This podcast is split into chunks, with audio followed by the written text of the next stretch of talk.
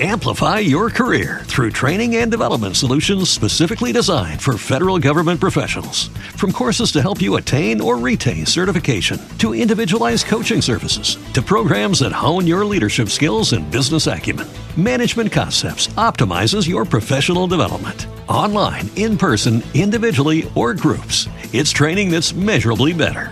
Learn more at managementconcepts.com. That's managementconcepts.com. Britain's conversation. This is LBC with Tom Swarbrick. There's been a heck of a lot going on on the other side of the Atlantic this week. Toxic train derailments, Chinese balloons, and presidential candidacies announced. Thank goodness that at 10 to 6 on a Friday, we now have the long awaited return of Simon Marks' American Week.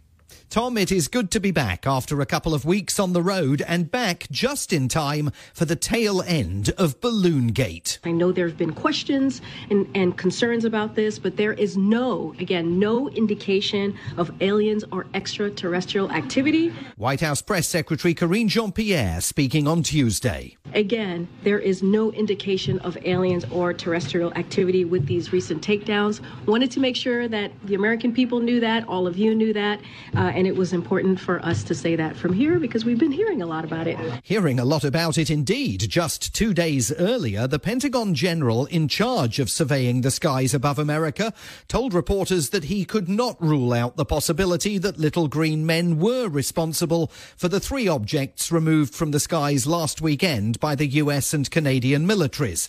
And while the White House moved there to insist that we are not coming under any kind of alien attack, the president is still being very careful about how he describes the three floating objects that were shot down last weekend. We don't yet know exactly what these three objects were, but nothing, nothing right now suggests they were related to China's spy balloon program or that they were surveillance vehicles from other any other country. President Biden yesterday indicating that the objects may have been corporate or scientific in nature and were only identified after the US military tightened the sensitivity of its radar following the shooting down of the initial Chinese surveillance balloon. For that, the president offered no apologies. We are going to keep our allies and the Congress contemporaneously informed of all we know and all we learn. And uh, I expect to be speaking with President Xi, and I hope we have we are going to get to the bottom of this. But I make no apologies for taking down that balloon. Thank you very much. Tempting though it is to continue talking about the balloon, especially in light of reports here that the US military may have used a $40,000 missile last weekend to bring down a hobby club's $12 science project there are more important issues to dwell on, and the main one is happening in the small town of East Palestine, Ohio. Now to new details on the toxic train derailment in eastern Ohio. Outrage poured over at a town hall in East Palestine last night as anxious residents grilled state and local officials. When you hear the health department saying, drink the water, don't drink the water, drink bottled water, what is it? What it is, is a growing problem for President Biden and the White House, sparked by a train derailment two weeks ago. One of those endless American freight trains was thundering through East Palestine when it left the tracks. 38 wagons derailed, 11 of them carrying a toxic mix of chemicals, including vinyl chloride. No one in the town, nor in the entire state, had been warned of the train's dangerous cargo.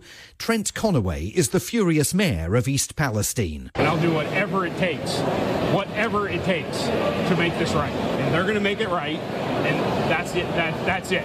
We're I'm done playing games. He may be done playing games, but others are still at it. Residents want to know why a decision was taken to set light to the chemicals in the derailed wagons, causing a massive explosion, a plume of fire, and toxic smoke that could be seen from space. Fish and other animals in local rivers have died by the thousands. An acrid smell is being reported by local residents who say phosgene, used as a chemical weapon during World World War I, was among those released into the atmosphere. Visiting East Palestine this week, Michael Regan, the head of the US government's Environmental Protection Agency. He was asked if he would let his children drink the local water. Yes, as a father, I trust the science. I trust the methodology that this state is using. And as a parent, I would. But trust in those kind of statements run thin in East Palestine among parents who don't buy what the authorities are selling. Cassidy and Michael Bayliss spoke to CBS News. We walked in our house and everything literally started burning. Our really? throats, our noses. If I had the money to move away, I would. Their anger is targeted in several directions, primarily at Norfolk Southern, the company responsible for the train cargo, that this week wouldn't even send an official to a town hall meeting in East Palestine, saying their employees didn't feel safe facing local residents. Also under fire, the White House. President Biden, a train aficionado who never usually hesitates to demonstrate his affinity with the country's railways, has avoided questions on the subject entirely.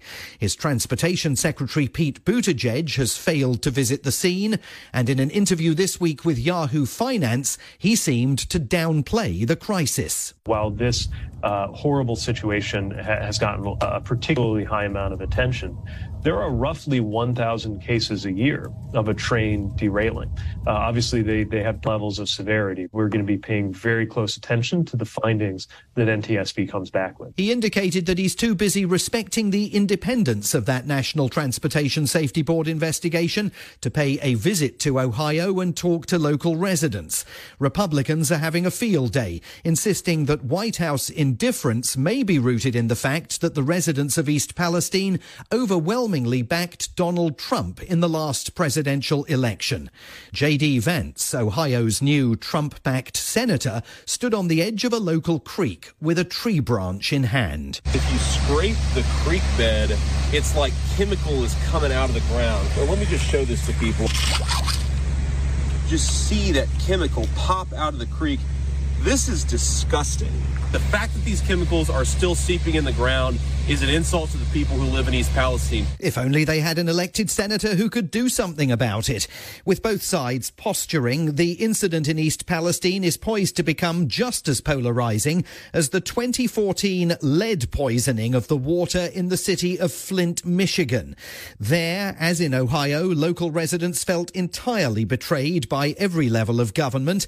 The repercussions are just beginning in East Palestine, class action lawsuits being prepared, the government Governor of Ohio, Mike DeWine, calling for action. Uh, this train apparently was not considered a high hazardous material train. Therefore, the railroad was not required to notify anyone here in Ohio about what was in the rail cars coming through our state. Uh, this is absurd. Uh, we should know when we have trains carrying hazardous material that are going through the state of Ohio. Or any other state for that matter. You'd think that the world's leading developed economy might already have figured that out. You would also think that America might be strong enough a country to sustain a visit by the UK's best known a cappella vocal ensemble. But this was the week when the King's singers, a favourite of my late mother's, made headlines in America.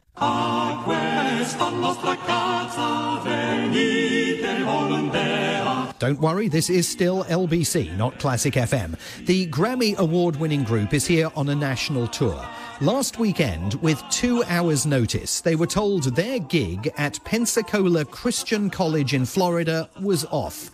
The reason? Two of the members of the group are gay, pursuing what the college calls a lifestyle that violates the scriptures.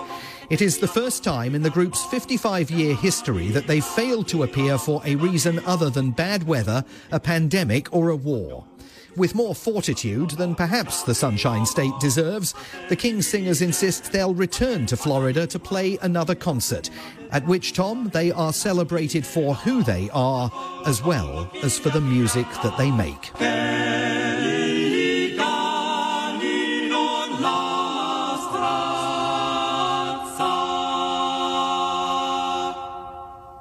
From Washington, D.C., with his American Week, that's Simon Marks. Amplify your career through training and development solutions specifically designed for federal government professionals. From courses to help you attain or retain certification, to individualized coaching services, to programs that hone your leadership skills and business acumen, Management Concepts optimizes your professional development. Online, in person, individually, or groups, it's training that's measurably better. Learn more at managementconcepts.com. That's managementconcepts.com. When you visit Arizona, time is measured in moments, not minutes.